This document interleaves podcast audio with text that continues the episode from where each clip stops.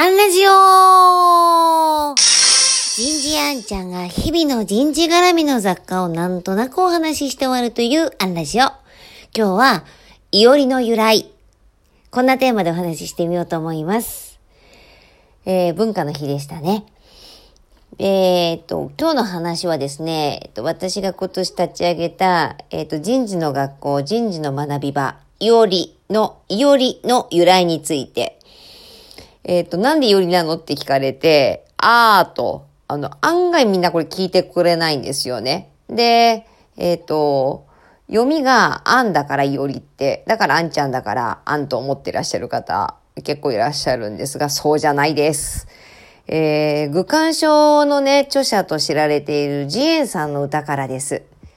引き寄せて、結べば芝のいおりにて、徳れば元の野原なりけり。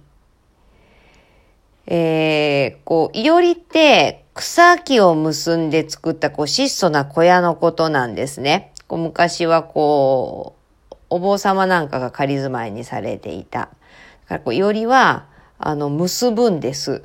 えっ、ー、と、草木を。だからこう建築するって言わないんですよね。だから結べばしわのよりにて、解くれば元の、解けば野原に戻るよと。これね、もうまさに般若心経の空足是式であり、色足是空。こう、結んで解けば、結びを解けばよりはなくなる。有は無になる。で、無から有、いおりが出来上がる。有でもなければ無でもない。有であって無でもある。有と無を超える。この統合。有と無を結ぶこと。この自由さ。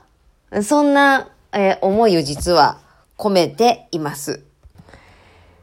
えー、さて人事の学校、いおりはあるとも言えるし、ないとも言える。なんとも言えないっていう感じかな。えー、そして今日、ちょっとした集いがまた出来上がって、そちらは極みと名付けました。これもね、結構大事にしている感じの、こう、一つなんですが、まあ、またその由来はこちらでご紹介するべきタイミングでご紹介したいと思います。今日はここまで。次回もお楽しみに